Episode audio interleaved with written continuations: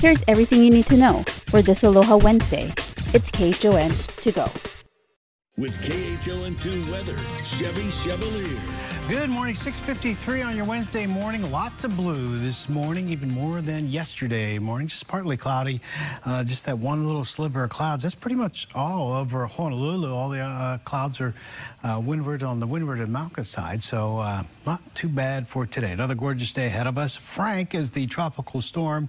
40 mile per hour winds heading west northwest at 10 miles per hour. Not a fast mover, but it'll be a hurricane by the time we get to the end of the week. And then by the time we get to the end of the weekend, it'll be back down to a tropical storm. Now, this is the intended path that the Hurricane Center has forecast. Uh, here are the model solutions. Now, it would have to take a pretty southern uh, path for us to get any effects out of it. Uh, you know, and when I'm talking about effects, I'm maybe some moisture. That's what I want to get out of these. I don't want any uh, tropical storms or hurricanes, of course. And if you're wondering why is the Pacific so much more active than the Atlantic when they said, you know, the, the big outlooks, they said the Pacific would be below average and the Atlantic would be above. And we even took, one of theirs even crossed into our neck of the woods. Well, it's because of this big plume of dust off the, out of the Sahara Desert. It's really cooled the, uh, it's kept the waters a little cool because it blocks some of the sun radiation and it gets dry. So dry air, which uh, hurricanes don't like, dry air, okay, and cooler warm temperatures. So uh, it, it still a lot of season to go, and their their peak is September. So they still think that they're going to have an above average. So we'll see. Not much rain for us here this morning. The pink areas once again same areas as yesterday. Small craft advisory till 6 p.m. Looking at uh, 15 to 20 mile per hour winds again today. The uh, UV index is still extreme. So if you're heading outside anywhere, not just the beach, hiking or anything, make sure you put some lotion on your skin. A better chance for showers tomorrow morning and Friday morning, especially Friday. Might see some uh, scattered showers. Not much at all. And then there's another chance for showers. I put in there midweek next week. Not a big chance, but hopefully we'll get some because out of the next couple of weeks, that's all we get for rain. So the drought update comes out tomorrow. I'll give you that for sure. That's your weather. Now we're going to look at the surf forecast. Gary, how you doing this morning, Gary? Hey, doing good, Chevy. And we're looking at a praying for surf. It's one to two plus right now. We're looking at a new swell to come in starting tomorrow and peaking Saturday at four feet. So Southern Shores are going to be really fun through the weekend, and it, the swell takes about a day to fill in. So starting tomorrow. Right now, one to two plus in town. Diamond is occasional three, kind of weak. Sandy Beach is not weak. It is powerful at two to three, and Makapu'u is up a notch at two to three, thanks to the trade winds. And Makaha's flats one occasional two. Excellent conditions. Such a beautiful day on the way. And the North Shore's flat to half a foot on trade wind dribble. Now trades are going to be backing down a little bit tomorrow and the next day, but today fresh pace with small craft advisories from Maui to the Big Island. We also have an extreme low tide here at 8:30 in the morning, minus 0.1. Big high tide at 4 p.m.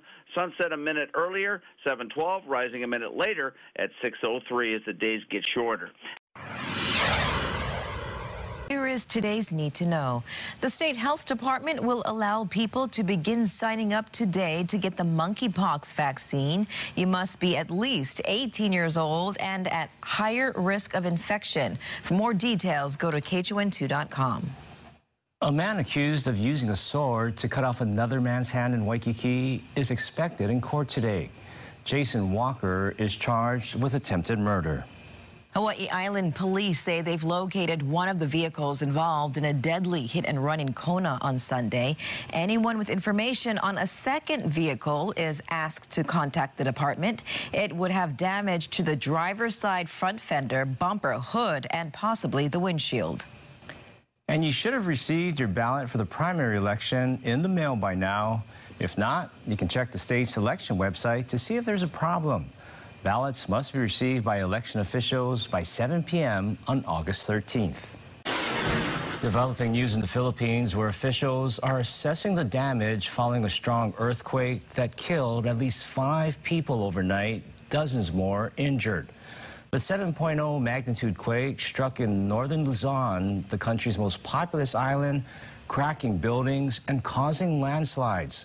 Reports that three of the main bridges were also destroyed. The earthquake was felt as far away as Manila. Scientists are expecting more aftershocks. Back here at home, a 66 year old bicyclist is dead this morning after being hit on Nimitz Highway. It happened yesterday near Sumner Street. Police say the bicyclist was going westbound against the flow of traffic when a truck driven by a 39 year old man hit him while exiting a driveway. The bicyclist was taken to the hospital in critical condition where he later died. Police say speed, drugs, or alcohol were not factors in the crash. This investigation is ongoing. The man charged in connection with shooting and injuring a 17-year-old boy last week is scheduled to appear in court today.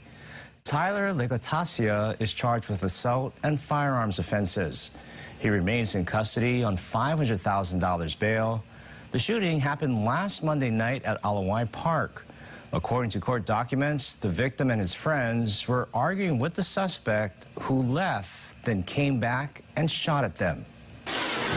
People flying out of Kahului Airport on Maui are being reminded to get to the airport well ahead of their flights.